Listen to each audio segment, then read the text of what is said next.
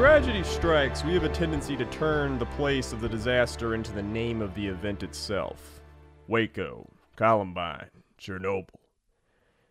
It signals a stain on the earth, death that occurred so dramatically that it will be permanently tied to that location. But as long as that place remains, so will that event, an ever present ghost from the past. And today we are talking about the military disaster to end all military disasters, where one city would see some of the most desperate warfare in human history. It's time for Stalingrad. This is the No One Is Competent podcast, the premier new history and comedy podcast dedicated to convincing you that everyone in power has no idea what they're doing. I'm Azalea here with my co-host Jay. Uh, nice to nice to. Um, I was gonna say meet you all, but I suppose if you're on, if you're already on episode ten, I should hope you've listened to some of our previous episodes by now.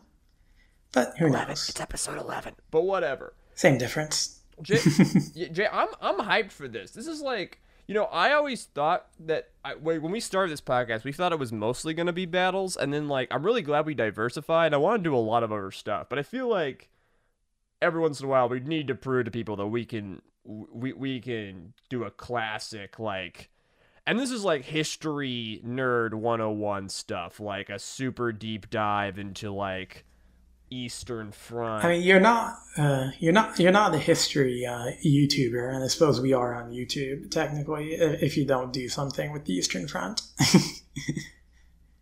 mean, do you want to be a history YouTuber, Jay? No. Is that who you want to associate No. yourself with? no.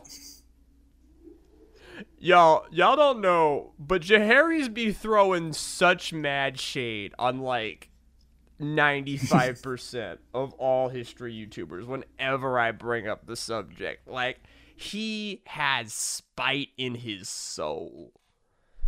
Anyway, we are again Azalea and Jaharis. You can find me on Twitter at Azalea Wyatt. You can find Jaharis at Jaharis48. Obviously, those links are all in the descriptions of all of our stuff. You're listening to us on Apple, on Spotify, on YouTube, or other locations. Uh, especially if you're on Apple Podcasts, please leave us a review, five stars. Remember, this show has no sponsors and no advertising other than our own plug. So if you want to give back, please tell your friends, your coworkers, that guy who's popping around your house because you think he's like a stalker, but honestly, he really wants to admire your top tier interior decorating. Tell him about the podcast. Other than that, we have an email account. We do, yes. That will be no one is competent at gmail.com. Thank you. I was on such a good roll there. I just like froze up. The podcast is on Twitter at not underscore competent. I want to highlight that email account because we have been getting some fire emails lately, some great questions. You know, whenever you want us to elaborate on something, just hit us up there. You want to get in contact, you want to chat, or you want to share some share some salacious stories of incompetence that you've seen in your own workplace, your own local city government, or anything you've been investigating you can go and tell us tell us there. We can, uh, you know, we'll, we'll keep everything on the down low. Another great way to get in touch with us, other than our Twitter accounts, is that if you're watching on YouTube or you just want to head over to the YouTube, you can leave comments, asking questions, and you know, suggesting other episode topics. We always love to hear what people want to hear. And also, it helps us tremendously if you could like, subscribe, and just leave a comment, even if it's like yada yada doodle doodle. Uh, that helps feed a, a sacrifice to the algorithm gods and get this podcast into more ears. And also on the YouTube, you can find uh, many helpful charts, pictures, and diagrams to kind of bring this more to life if you're more of a visual learner. Other than that, our music is provided by the legendary Sam Bryce, and I'm not feeling a lot of banter today, Jay. I think we should just hop into the episode. Yeah, that might be for the best. This is this is a working man's episode. This is this is Stalingrad. This is a serious. I am gonna make so many jokes about one of the most grim and bleak episodes of all of human history. Like, I have like you, you this is like like. I guess I'm legally the funny one of the podcast, and I ha- and I'm looking at at at these casualty counts, and I'm just like, yeah, I can. Oh right, they're Nazis. Okay, okay, I can, I can work this. So, what was the Battle of Stalingrad? Now, you know, while some of the topics we've covered in this podcast are a bit obscure, I imagine the Battle of Stalingrad is something that most of our listeners have at least heard about. This was a brutal five month campaign that was waged between the armies of Nazi Germany and the Soviet Union from August 1942 to February of 1943. And, you know, this would go down as one of the most famous battles of the entire Second World War. But before we get to the battle itself, it's important to discuss why it first took place and what the context of it was.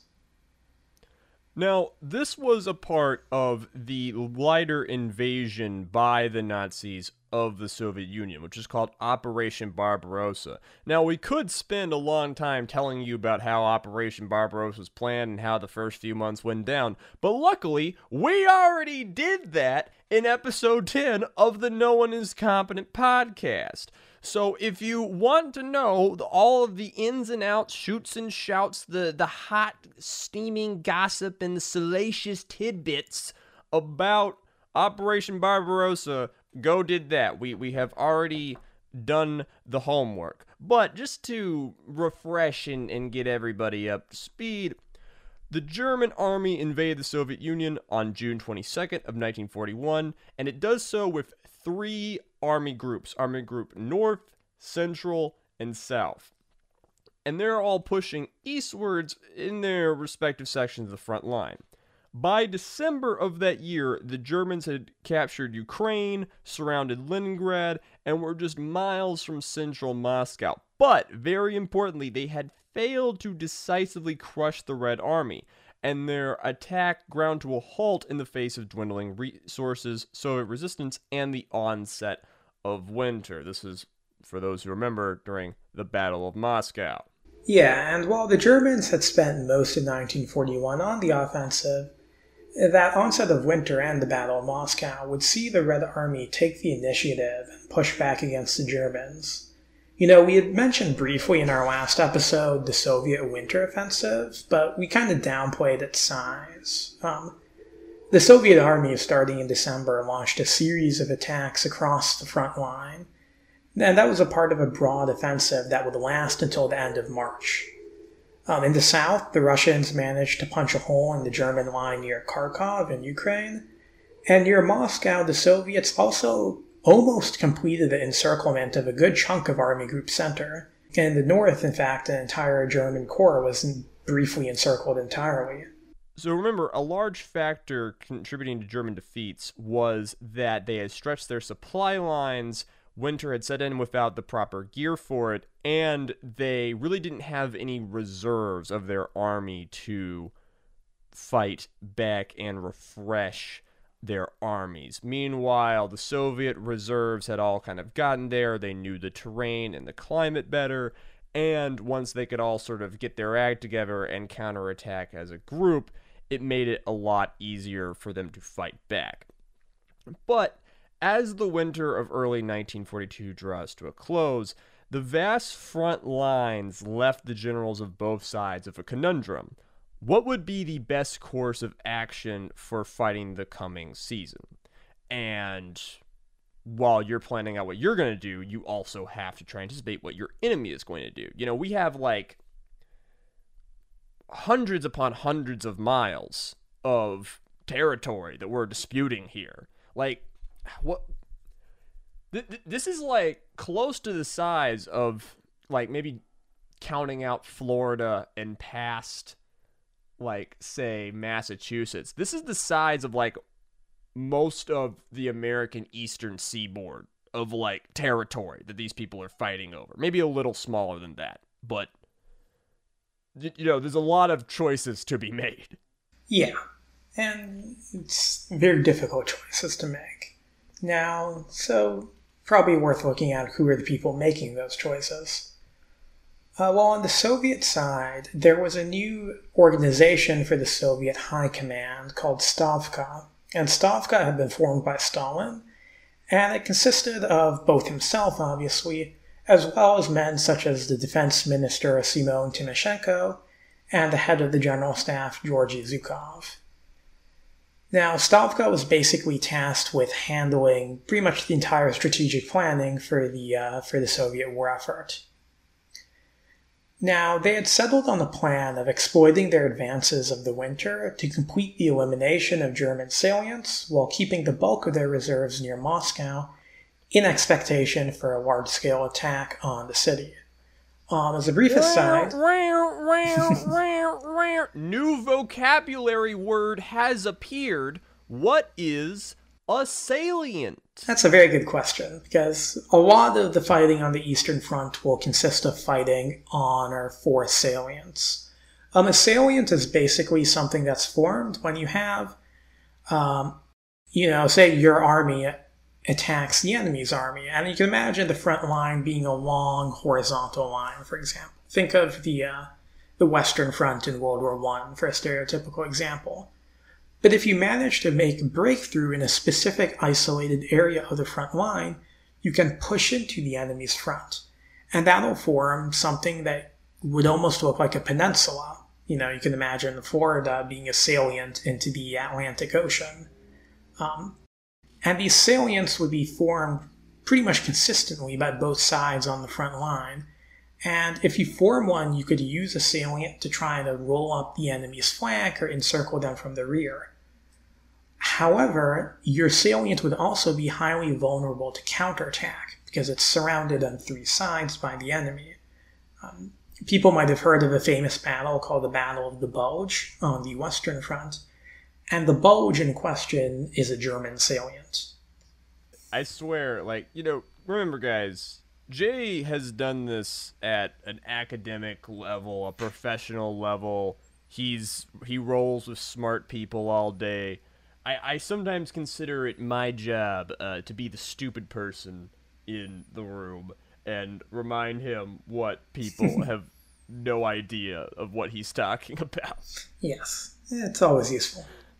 About every other of these podcasts, Jay will just like casually drop like a term or a date or or like some sort of theory and just go, "You know X, right?" And I'm like, "I have never heard of X in my entire life." Now I get him back by screaming at him about uh, a very obscure uh, fighting game esport and uh, going on, on and on about the weird books I'm reading. So d- don't worry, it evens out. If Wyatt ever tries to convince you that any conversation with him is even, he's lying. Meanwhile, on the German side, Hitler and his command had settled on a new plan of attack folks who listened to episode 11 will remember that Hitler had never been fully convinced the idea that Moscow should be the focus of the German offense, and the events of the previous year seemed to have convinced him that he was right. So, here's the new plan.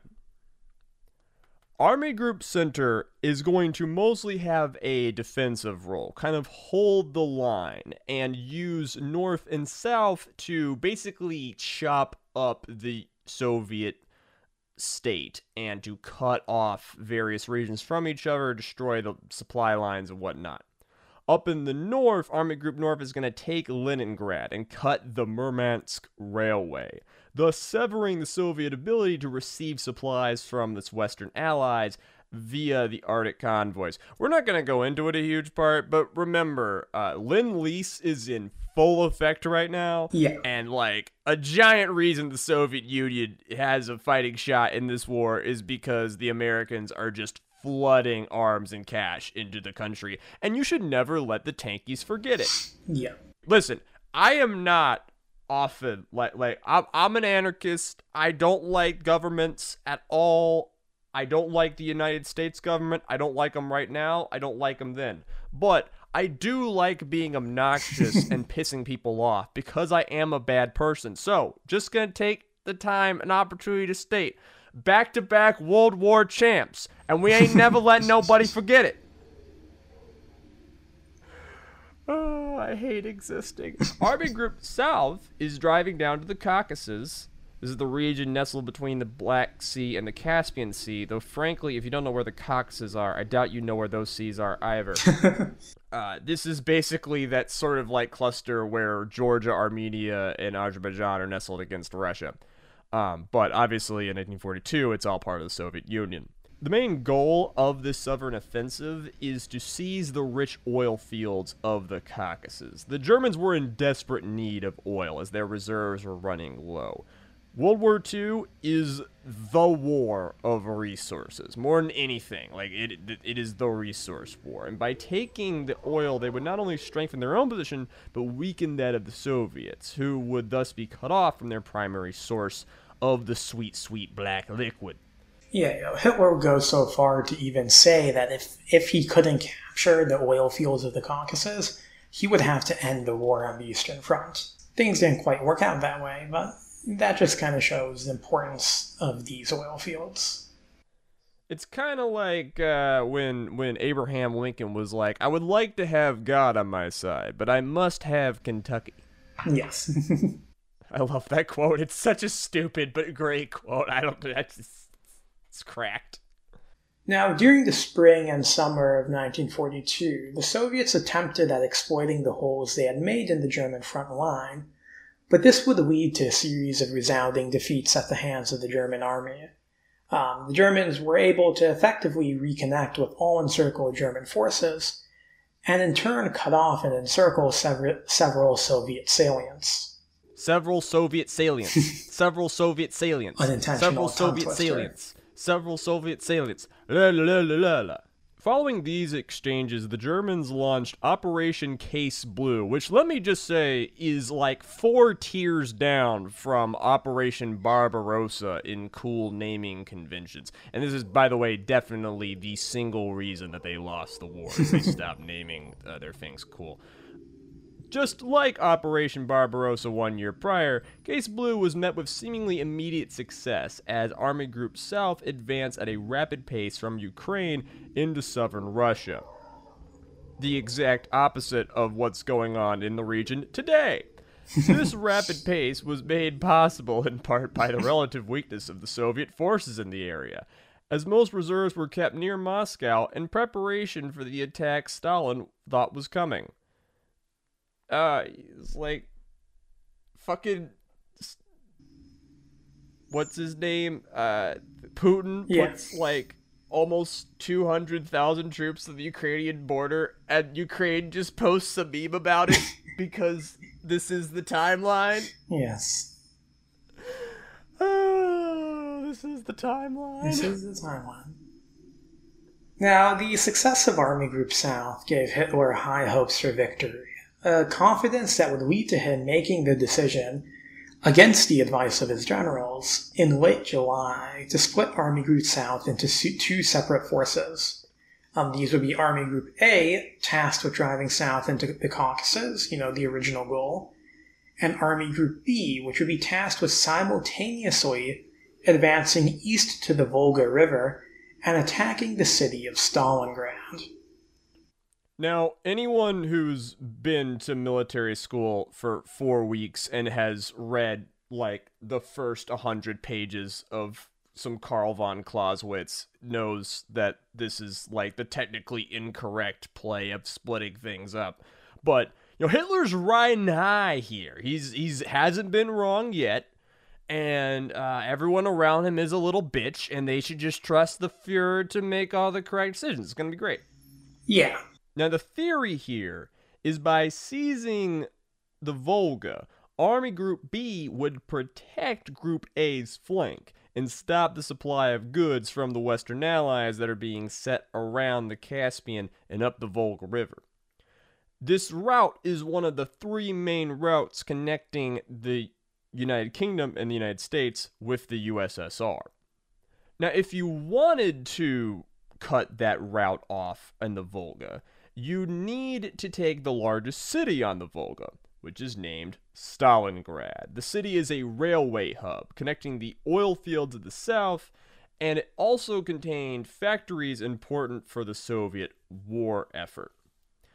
But by dividing up their forces, the Germans put a severe strain on their already overstretched supply lines and risked being defeated in detail by Soviet foes, which is what in the novel business we call foreshadowing. I'll remind y'all, I ain't a podcaster. I spend most of my time writing books that none of you are allowed to read because I am a perfectionist and I am very paranoid. Now, the Soviets, on the other hand, realized the importance of defending the Volga and also noted that if the Germans could be drawn into a prolonged fight for Stalingrad, they could tie hundreds of thousands of German troops down, fighting for mere miles of territory. Just to, uh, I just looked it up uh, because I was curious.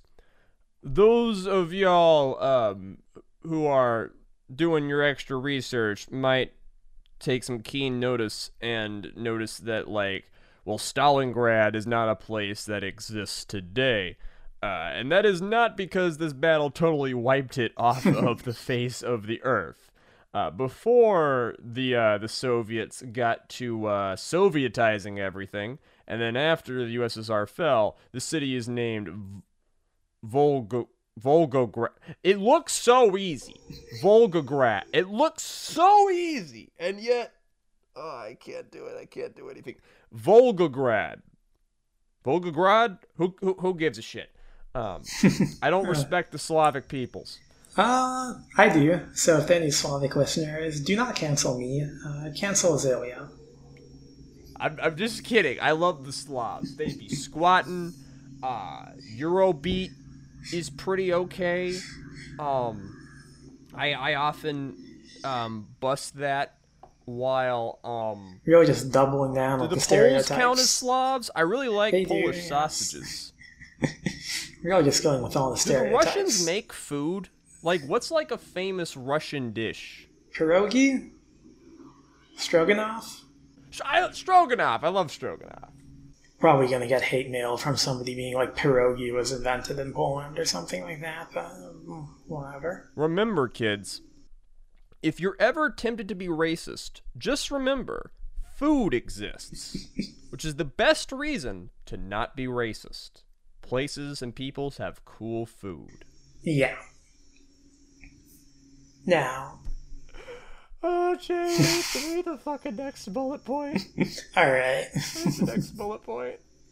Now, at this point, uh, it's kind of worth going into who exactly is calling the shots on both sides. Um, due to the sheer size of military operations during World War II in general, and on the Eastern Front in specific, uh, neither the German nor the Soviet army was led by a single individual. Uh, The decision making process ran from generals in the field all the way up to their counterparts in the high commands, and up to Hitler and Stalin themselves. Uh, that being said, there are a few leaders we can focus on for this episode. Starting with the Germans, uh, it's worth mentioning a, a man who we've talked about before in our previous episode about Barbarossa, that being a General Friedrich Paulus. Paulus, the boy, the the voice of reason for episode 10. I'm sure he was a great guy that you guys should all stand. Um, I don't know about that. he was a Nazi.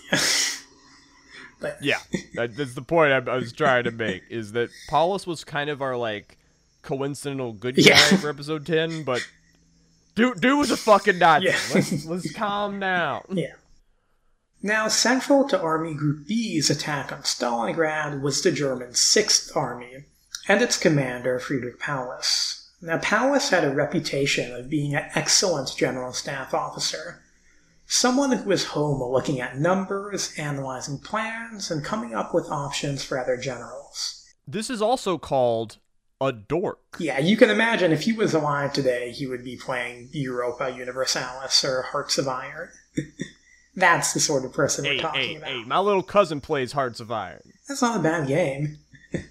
And he is a dork. So, moving on. Now, all this being said, he had no real experience commanding a unit larger than that of a, of a battalion, which is roughly 500 to 1,000 men, in the field prior to being promoted as head of the 6th Army, which for context was roughly 250,000 men.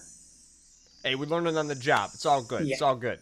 He got this job mostly as a result for the high demand of officers on the front line of the war that was continuing to expand, and also due to the fact that a close associate of his, uh, Field Marshal Walter von Reichenau, was the overall commander of Army Group South.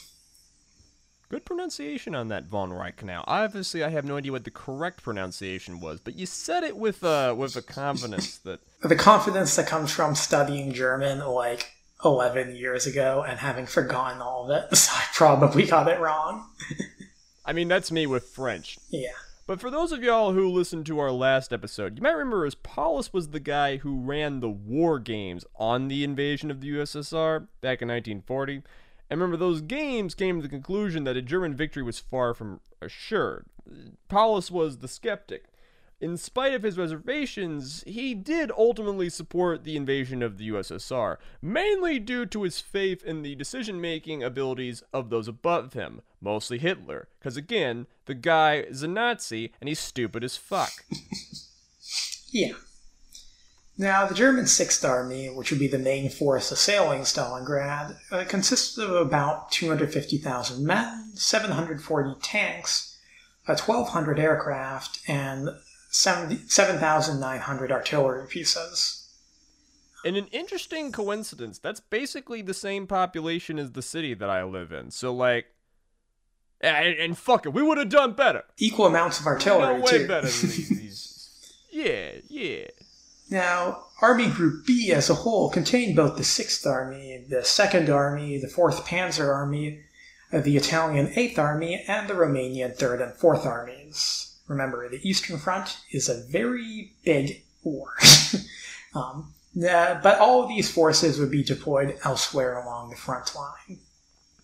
Is um is the Sixth Army like the northmost or the southmost? Or are they on? Are, are they surrounded by their fr- allies, or are they kind of like out on a side? Uh, they're about in the center. okay, so well, well that bodes well. Yeah. Now, on the Soviet side, they're beginning to recognize the Germans were planning an attack on Stalingrad. You know, they see all the forces moving, and a new front command was formed under General Andrei Yeremenko and supported by Chief Commissar Nikita Khrushchev. Wait, that Nikita Khrushchev? Yep, that Nikita Khrushchev. You love to see it. Now, defense over the city of Stalingrad itself was given by Yeremenko to the Soviet 62nd Army, um, led by a general by the name of Vasily Chuikov. Now, Chuikov, in some ways, was the archetype of, of a Red Army general. He was the son of a peasant, he joined the Reds during the Civil War, and worked his way up the ranks. Uh, that, You love to see it. Yeah, that being said, uh, Chuikov is sometimes stereotyped as a brutish brawler in, con- in contrast to the more academic and refined Paulus. Um, you know, this kind of feeds into a lot of stereotypes we have of the Eastern Front. We think of kind of like the very smart and erudite Germans versus the uh, you know, vodka swilling, almost barbarian like Soviets. But um, It's also very important to remember that almost all of those stereotypes were set by former Nazis who, for some reason, we let write tons of this history after the war. Yeah, it's kind of similar to the reputation General Grant will get after the U.S. Civil War. But, um, but Chuikov, to his credit, was actually an exceptional student at the Frunze Military Academy, um, and he became fluent in Chinese after being sent on multiple occasions to serve as an attaché to the then Soviet-backed nationalist forces in that country. Wait, the Soviets backed the nationalists? Yeah, actually, uh, throughout the 30s, the Soviets were generally backing the nationalists. They didn't really think the communists had much of a shot of winning. Um, eventually, they would switch sides, but that wouldn't happen until later. Indeed, by, by 1939, Chuikov was serving as an advisor to Chiang Kai shek's national government in his fight against the Japanese. And he would remain in this position until being recalled by the Soviet Union in early 1942. Because, you know, the Soviets were kind of being invaded. Remember, on the invading side, Paulus is coming in with a quarter of a million men. But the forces defending Stalingrad itself consisted of roughly 55,000 men, while the total Soviet forces available in Stalingrad front at the start of the battle was roughly 187,000 men, 360 tanks, 337 aircraft, and around 7,500 artillery pieces. Yeah, so you can see that the Germans do have the numerical advantage and uh, across the board, though it's not a massive advantage. Now, considering that we've spent uh, how long? Only thirty-five minutes in the recording so far. That's not bad. Yeah, we're we're, we're doing good. This one, this, this one, we're we're getting to the main dish. Well, only a half hour to, to actually talk about the Battle of Stalingrad. Not bad. now, by mid-August 1942, Army Group B, spearheaded by the Sixth Army, had reached the outskirts of the city of Stalingrad. The city of Stalingrad itself is a long vertical ribbon stretching about 15 miles from north to south. The city hugs the west bank of the Volga River, with the corresponding eastern bank being far less developed. Due to this geography, the Germans could not simply advance around the rear of Stalingrad and encircle the city. Remember, the when you're going to invade a city, which you shouldn't, but if you're going to, what you do is you encircle it on all sides and you just kind of like push them in, box them out, cut off all the food and whatnot. But when you're on a big old river and the city's got these two distinct halves, that's, that's not exactly possible. The halves, again, they're not equal. The western one is far more developed than the eastern one, but this just makes things awkward. Stalingrad is inhabited by over 400,000 civilians. While the Red Army would have been able to evacuate them across the Volga, Stalin ordered the civilian population to remain in place, because Stalin, and to assist the building up of the defenses of the city. Workers dug tank trenches, reinforced buildings, and built barricades. And Stalin had hoped that the presence of civilians would encourage the soldiers to fight harder for the city and provide more complications to the Germans.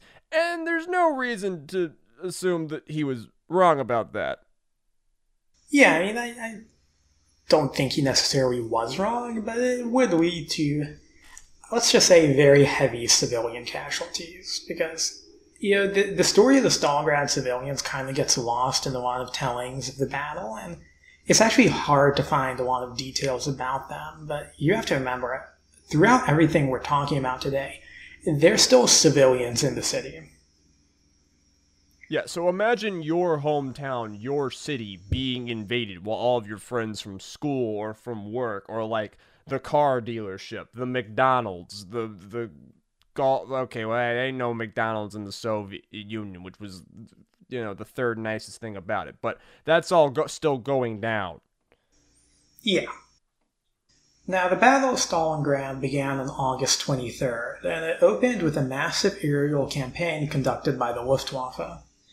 The Germans had air superiority and used it to fly over 2,000 bombing sorties over the city, burning out most wooden structures and reducing much of the city to rubble.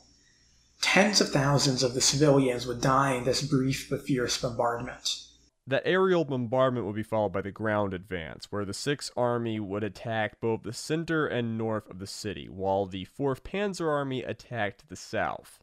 The German advance was met with rapid success. By early September, they had reached the Volga River north of Stalingrad, and they had almost entirely cut off Soviet forces inside the city from those to their south.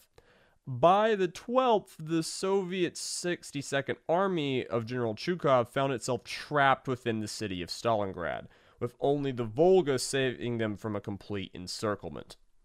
The Luftwaffe had marauded above, destroying Soviet tanks and shooting at boats attempting to cross the river. It, it's worth mentioning that the Volga River, this, this ain't no creek. This is a huge, like, I mean, I don't know exactly how large it is, but it's a big river.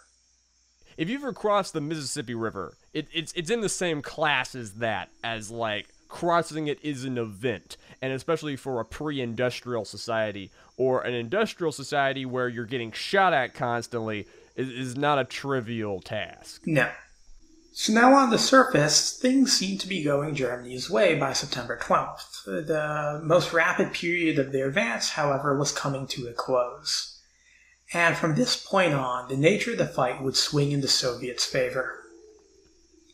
General Paulus, analyzing the situation like the book boy he is, comes to the conclusion that he does not have enough men to capture the city itself. Furthermore, as the bombings have reduced much of the city's infrastructure to rubble, he and many other generals viewed clearing out the city as unnecessary. Yeah, I mean, you know, they can just sit outside, and the city is mostly useless at this point yeah, all the factories, uh, moving stuff through it through roads, you, you can't do that anymore. So, yeah. like, you know, what's this? It ain't worth the blood. Yeah. Hitler, however, had other plans. Uh, Hitler had, in fact, expected Stalingrad to have already been forced into submission by the bombardment.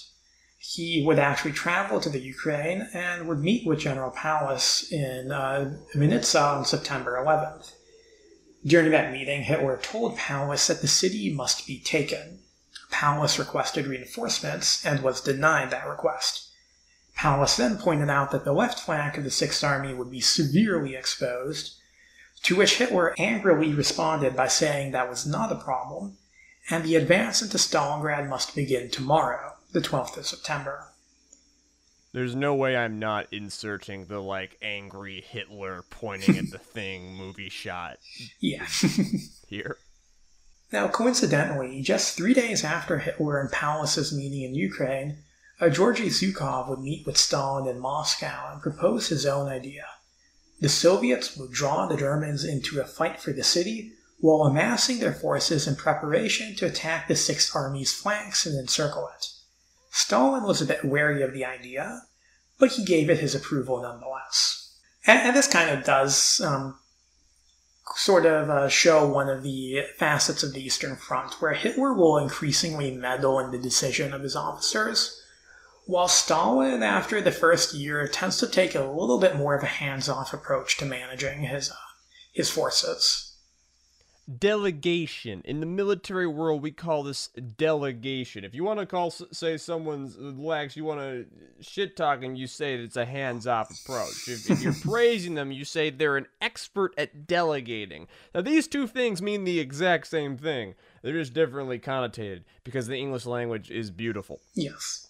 So as per Hitler's orders, the Sixth Army is going to begin their advance into Stalingrad proper on September the 12th. Now, the Germans had hoped for their aerial bombardment to break the spirits of the city. Uh, famously, that was totally what happened to the British. uh, so, yeah. they, so they, they definitely had good logic here. but instead, the rubble it created would turn into a nightmare for the Germans. Their tanks had trouble moving through the streets strewn with blown apart concrete and metal, while Soviet soldiers and civilians used the mangled material to make barricades, traps, and hiding spots.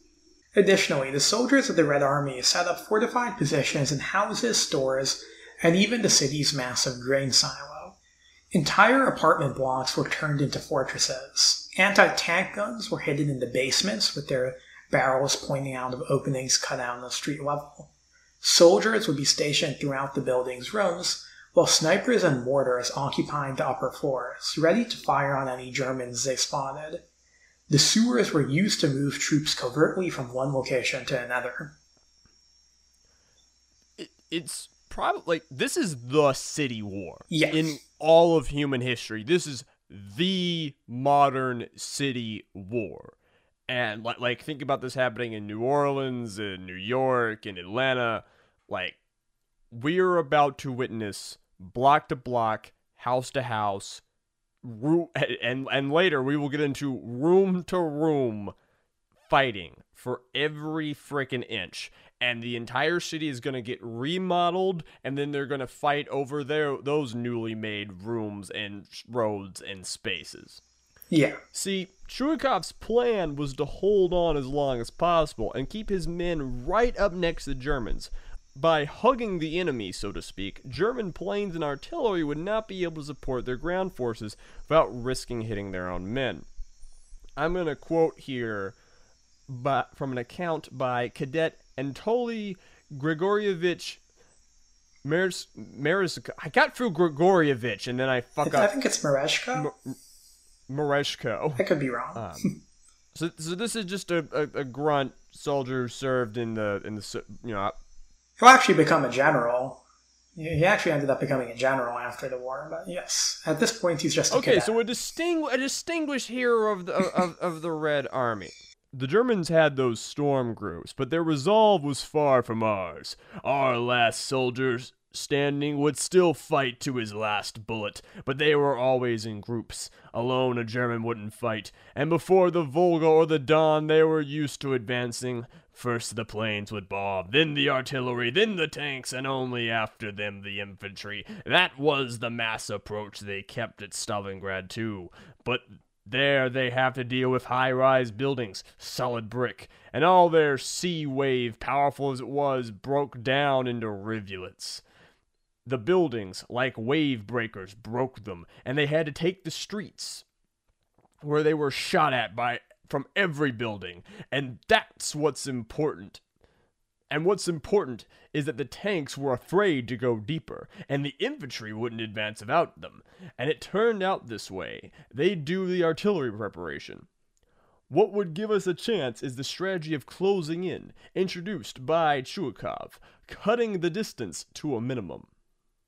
So basically, what he's saying there is that the tanks can't go forward, and the you know military, the infantry, they don't want to go in without the, the tanks. So they're like, okay, well let's set up the artillery, but then we're not going to give them the option to set up the artillery. This is classic good strategic thinking. Don't let your opponent play their game plan. Yeah. Now, all this meant that as the Germans advanced to the city, they were faced with a task far removed from the fast moving combat that characterized much of their previous experience during the war. They would have to fight for every single room of every single building. Poland had been conquered in 28 days, but it was quipped that in Stalingrad it would take 28 days just to conquer a few houses. As an example of this, the Great Grain Silo of Stalingrad would become one of thousands of small battlefields scattered throughout the city. For four days, the Germans assailed it, repeatedly turned back by fierce resistance from its defenders.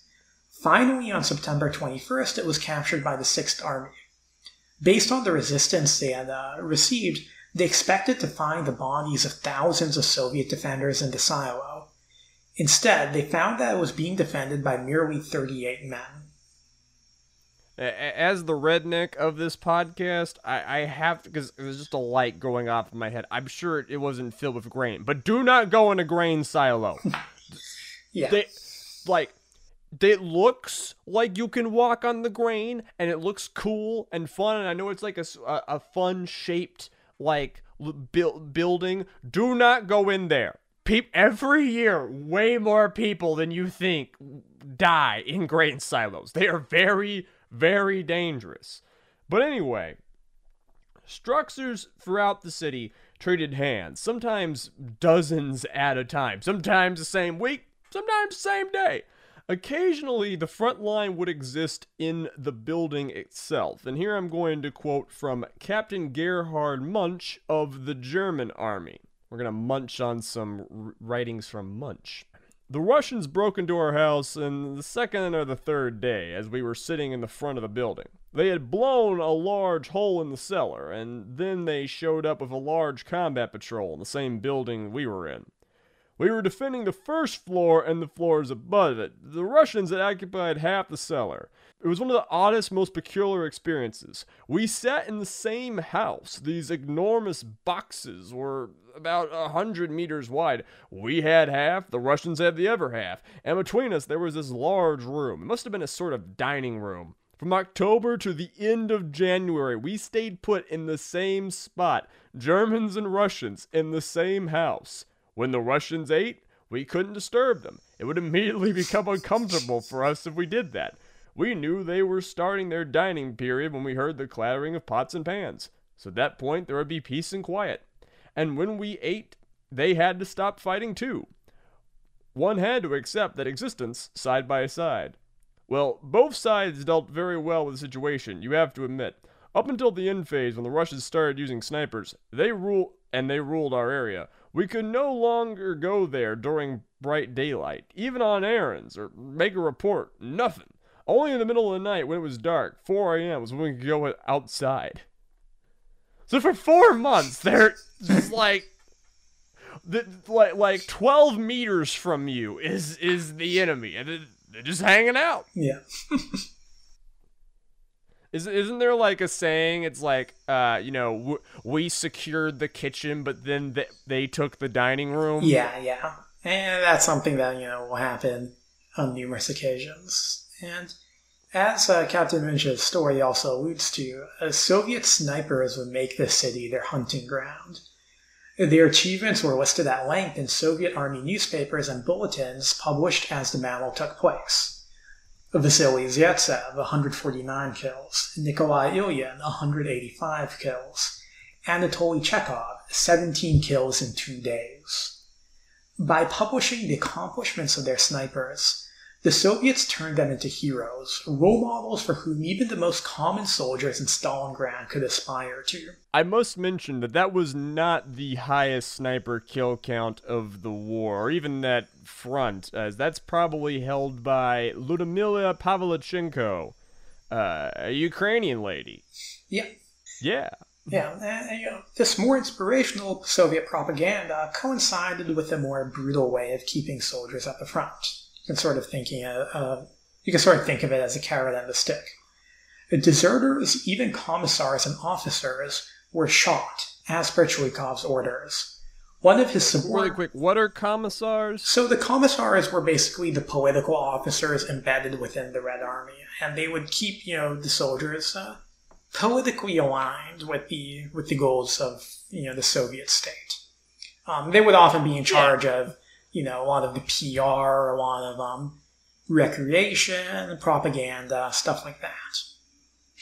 And, and these guys within the Red Army are, are, are famously just hated. Like, yeah. Just, everyone hates them. Yeah, because, you know, you're some, you know, lieutenant or something trying to do your job, and there's a commissar who's not necessarily from a military background telling you how to do things.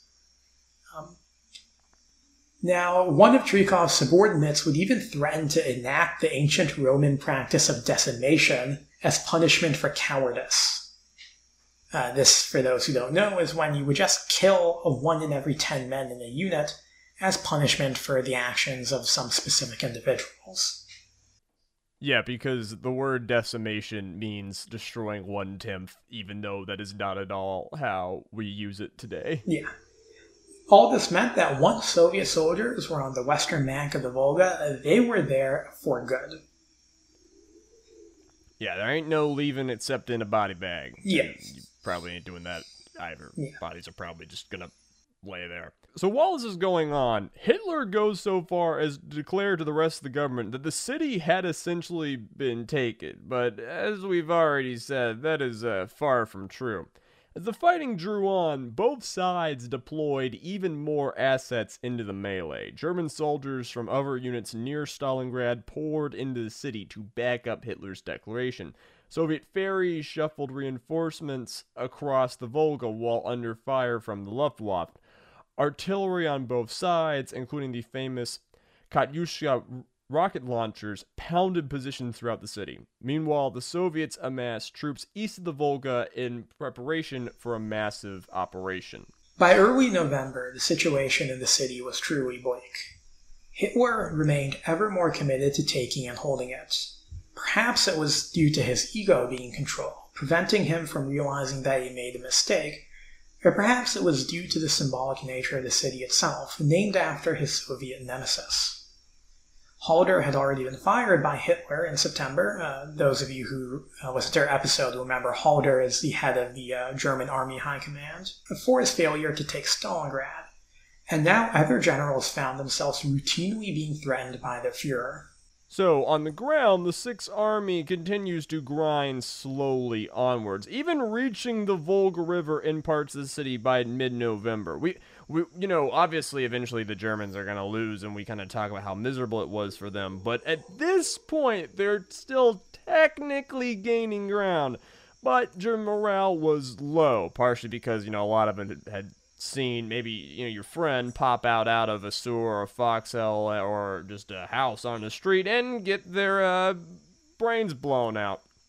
Also, winter's coming in, and at this point, they remember from last year what winter was like, and is it's, it ain't good. It's not good. yeah, the Soviet 62nd Army wasn't really doing much better. You know, they were clinging for life in the remains of Stalingrad. That being said, the grim nature of their struggle proved to be a bit of a rallying cause for the surviving defenders. For the Soviet troops had turned into sort of Russian Verdun, land that could not be lost due to the sacrifices that had gone into holding it. The 62nd Army's perilous nature, however, was part of the Soviet plan. The vast majority of Soviet reinforcements were amassing in the region were mostly kept east of the Volga, away from German eyes, and the slow but continuous retreat of the Soviet defenders kept the hope for victory alive in the Germans, drawing ever more German soldiers into the city. Yes, as a result of both Stavka's planning and Hitler's orders, the German Sixth Army found itself in a situation that was very perilous, to say the least. Almost the entire army had been drawn into Stalingrad, and its flanks were thus now protected primarily by their Italian, Romanian, and Hungarian allies. Uh, those forces really did not have the same amount of heavy weaponry that the Germans have. They have far fewer tanks, what tanks they have are inferior in quality, and they don't have much artillery. Additionally, while the Volga had been reached in parts of the city itself, further north and south of Stalingrad, the Soviets still had control over the river. So, two points here. Uh, one, remember, uh, Chuikov's in charge of the sec- of the 62nd Army itself, uh, and Svaka's the guy uh, St- above him, no, right? St- Stavka is the just a name for the Soviet High Command. It's like their Pentagon. Yeah, all right. I'm I'm I'm trying my best. But also, uh, remember when we say the Nazis this, the Nazis that, the Germans ain't ain't alone in this front or in this war, and uh, you should never let anybody uh, forget that. Now, is this very situation of the Germans being packed tighter and tighter into the city? As the Soviets inside the city retreat, that everything would go downhill incredibly and dramatically fast. On November 19th, they would put their plans into action. See, ever since Zhukov proposed to Stalin this his idea for an encirclement of the Sixth Army back in September, Soviet troops have been pouring into the region. Remember, they've been sitting east of the Volga out of sight. And on that morning of the 19th, over a million Soviet personnel began a massive pincer offensive, codenamed Operation Uranus, attacking north and south of the city in what was a textbook double envelopment, which is. You know, just enveloping the enemy from both sides. Yeah, an envelopment is when you basically go at them. Yeah, yeah. And, and, and like isn't it like specifically? I know this comes from like horseback cavalry terminology, right? Yeah. Like where you like go through their lines. So like your soldiers and their, their your guys and their guys are like in the same spot. Yeah, so you kind of go through like their lines run- and turn in on on them. Now, the Germans weren't co- completely off guard. Their reconnaissance planes had spotted Soviet soldiers preparing for their attack, but Paulus and the other generals could not do much to act on the situation due to Hitler's orders. After the attack began, Paulus put in the almost immediate request for his army to withdraw from the city and retreat to the west. And this request actually received the backing of the German Army High Command, but it was firmly denied by Hitler. Those Romanian, Hungarian, Italian, and remaining German forces protecting the Sixth Army's flank were easily swept aside by this million man offensive. Remember, they just don't have the hardware. And by the 22nd of November, the two prongs of the Soviet attack met up to the west of Stalingrad. So, like, that's where the Germans had started. Yeah. And the German Sixth Army now found itself completely encircled, trapped in a city they were trying to conquer. Yeah, so it would essentially be a reversal of their fortunes almost completely. Now, this would lead to a series of relief attempts on the part of the Germans. Um, You know, Soviet encirclement meant that the Sixth Army, which had already been running low on supplies, was now set for a winter of starvation within the confines of Stalingrad. Few in the German army doubted that to be the case. However, Hermann Goring, the rather infamous head of the Luftwaffe, who at this point in the war was already seen by most of his subordinates to basically be a drug addled buffoon, managed to convince Hitler that the Luftwaffe would be able to supply the army from the air.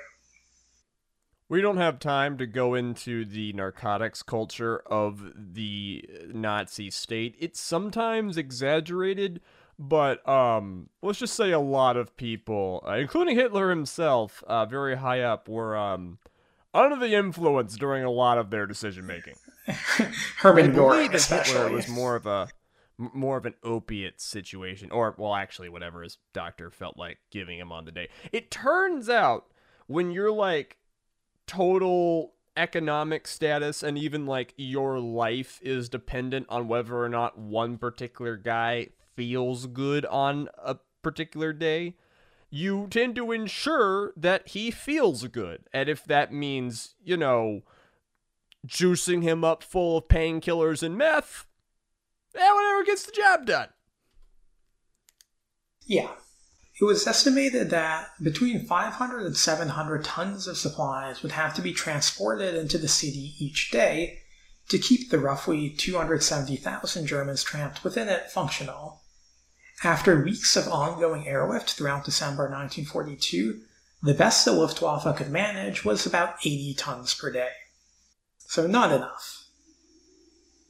You know, the Luftwaffe's flights would provide some Germans, uh, some of the wounded, some of important specialists, etc., with the ability to escape Stalingrad. The vast majority of the Sixth Army soldiers would not be so lucky. And and that's them like punching small hole, temporary holes in the line and letting them get out, right? Uh, well, this is the Luftwaffe, so it's the it's the German Air Force, basically just flying into the city, landing and improvised Oh, they're airfields. oh they're la- they can land yeah, I mean, they, in the city. yeah, they they had um, managed to clear out some land to make kind of like improvised airfields. Um, they could Wow, I actually didn't expect that they would be able to do that. Uh, and it's also, you know, propeller planes like the type that were used in World War II can actually land in very short distances. I mean, if you think of like an aircraft carrier, obviously an aircraft carrier is big for a ship, but it's pretty small compared to an airfield. And airplanes would land and take off of those without any assistance from catapults, unlike, you know, modern jets. So on December 12th, the German army would begin Operation Winter Storm, one last attempt at saving the Sixth Army. The 4th Panzer Army of General Erich von Manstein attacked the Soviets. He hoped that if he could begin to develop a corridor into the Soviet lines, Paulus and the Sixth Army could attempt to break out, reach the corridor, and retreat from Stalingrad. I'll I'll note that that is uh, still against Hitler's orders. But Manstein's plan relied on the Sixth Army launching its own offensive to break out and reach his forces. Now, He had assumed that Hitler would see reason in this, but on December the 18th, Hitler reaffirmed that the Sixth Army would stay put in Stalingrad. It is a matter of major historical debate as to whether Winter Storm could have actually worked, and if Hitler had given a policy approval to break out, things would have gone differently. The general consensus among military historians today is that the Soviets had enough men to prevent it from working, but still, the lack of an attempt at breaking out essentially condemned the men of the Sixth Army to their grim fates. Jay, you got any hot takes on that, or are you generally following the. The, the, the, general consensus is pretty much correct. You know, at that point, the Soviets just had too many men. If Paulus had It's almost four to one. Yeah, you know, if Paulus had tried retreating immediately at the start of um, Operation Uranus, then they might have been able to make it out. But by December, it's too late. And it's worth noting that all of the roads are wrecked.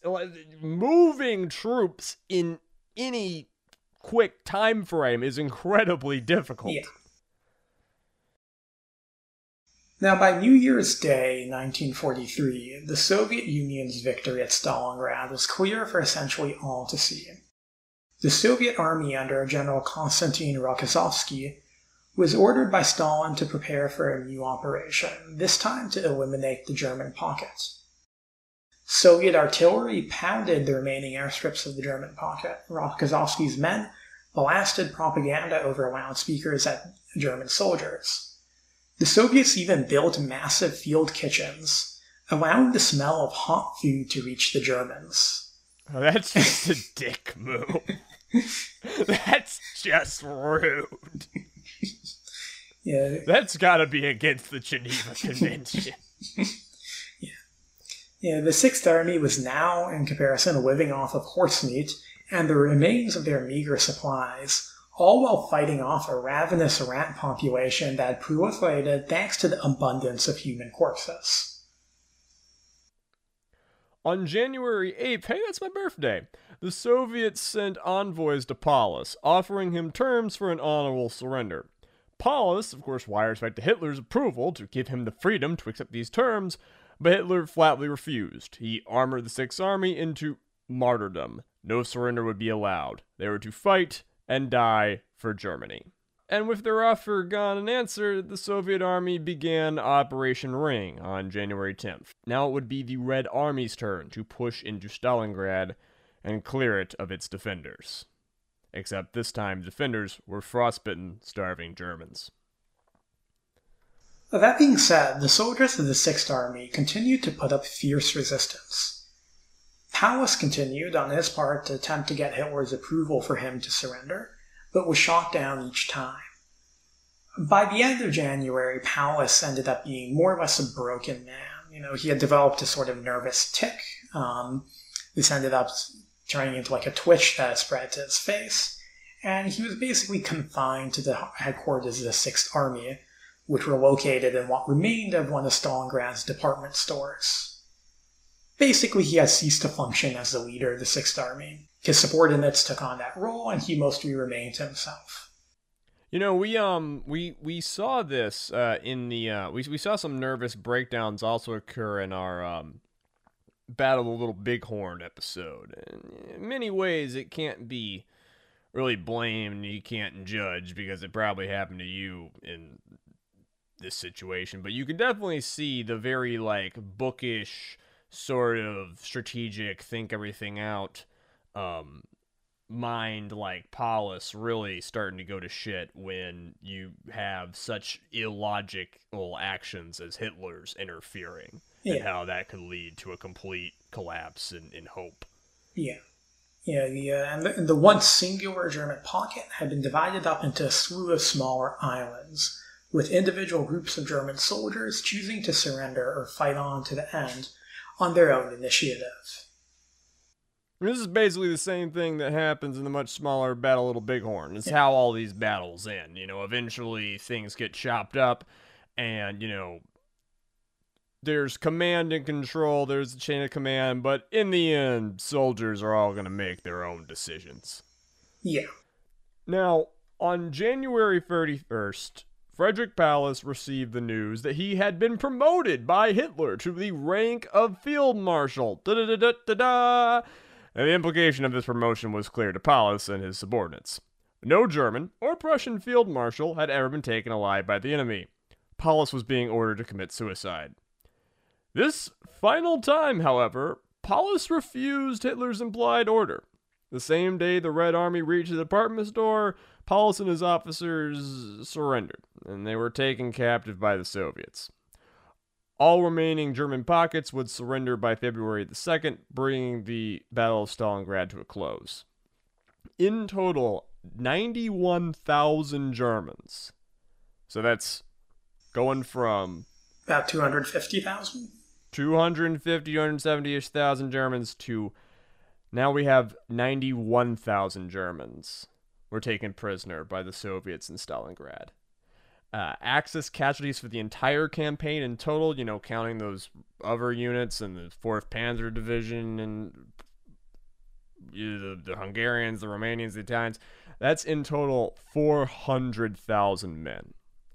And the Soviets on the other side had suffered over 1 million military casualties. It's completely impossible to nail down a precise number. You see, hundreds of thousands of these were civilians who were lost throughout the battle. And though we don't really go into it, I want you to imagine, because it's logical, that there were surely plenty of civilians picking up whatever scavenged arms or any weapons they could to defend their homes and their uh, schools, their places of worship, and, and places where they played and where their children played uh, during this battle. Yeah, you know, actually, uh, thousands of them during the battle, especially during the early phases, will actually be deported by the Germans um, to labor camps in the Ukraine, and many of them will die there.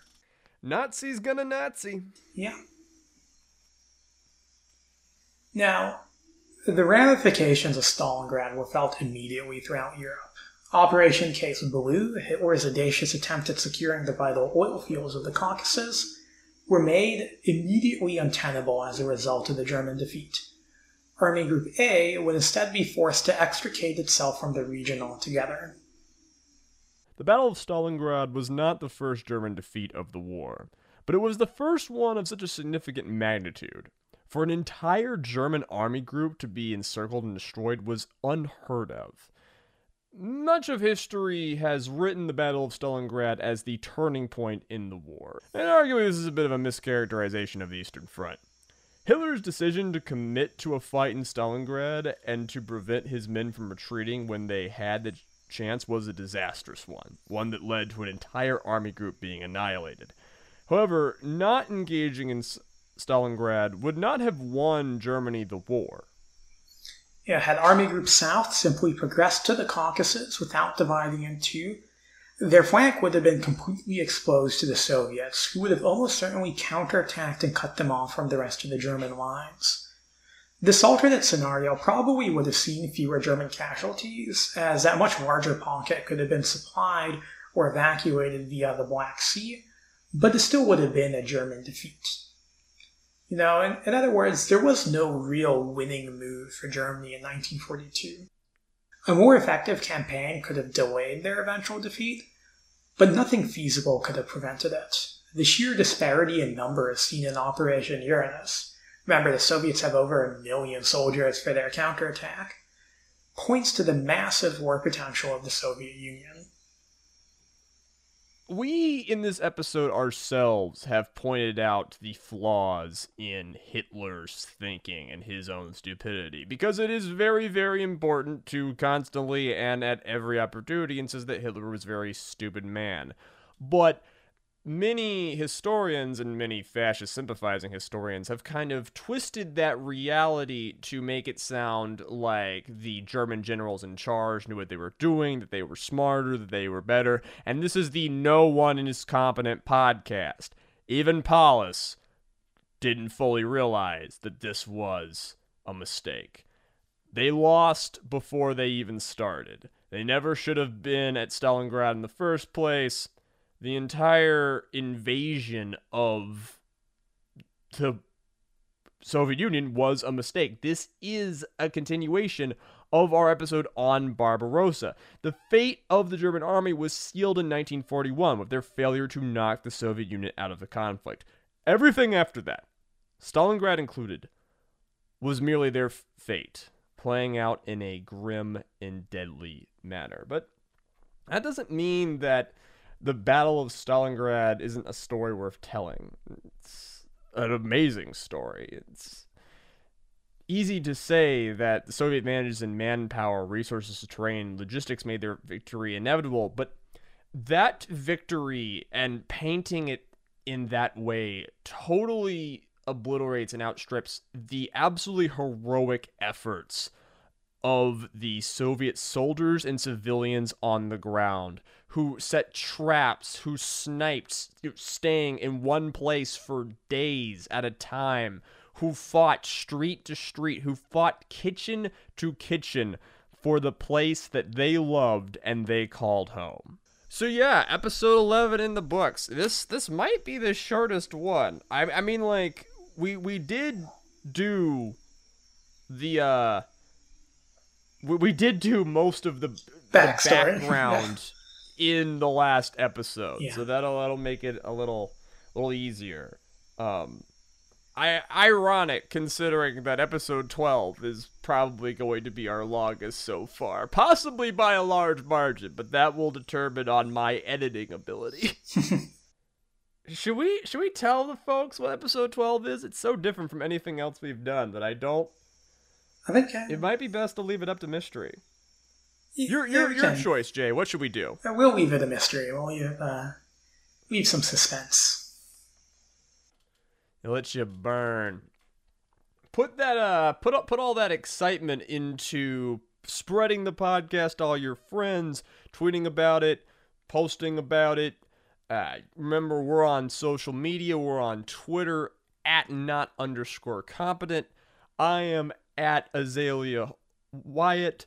Jay is at Jaharis48. Those are all ways in the description. You can email us at no one is competent at gmail.com. Tell us your podcast recommendations. Tell us what more you want to know about us and our podcast episode subjects. And you know, hang out with uh, your loved ones in this Christmas season. Go to church. It's probably like what the third week of Advent, second week of Advent when we yeah, third week of Advent probably going into when we, when we uh launch this episode. I wonder how many people listening to this without knowing me are are going to assume that I am a practicing Methodist Christian. Probably not many. Yeah, I do not have the vibe. No. uh, I guess while I'm here, I'll I'll sing off my uh, my little um. This is what I always say about Christmas. Jesus is not the reason for the season. Jesus is the gift, and you are the reason that the gift was given. Fuck me. I fucked it up. God damn it. God fucking damn it. I just threw a comb. Jay, outro the podcast. I'm I'm done. T- tell tell all the people to have have a Merry Christmas and to be good. Fuck it, I fucked it. You heard it, Zoe. Have a, have a Merry Christmas and, and be good.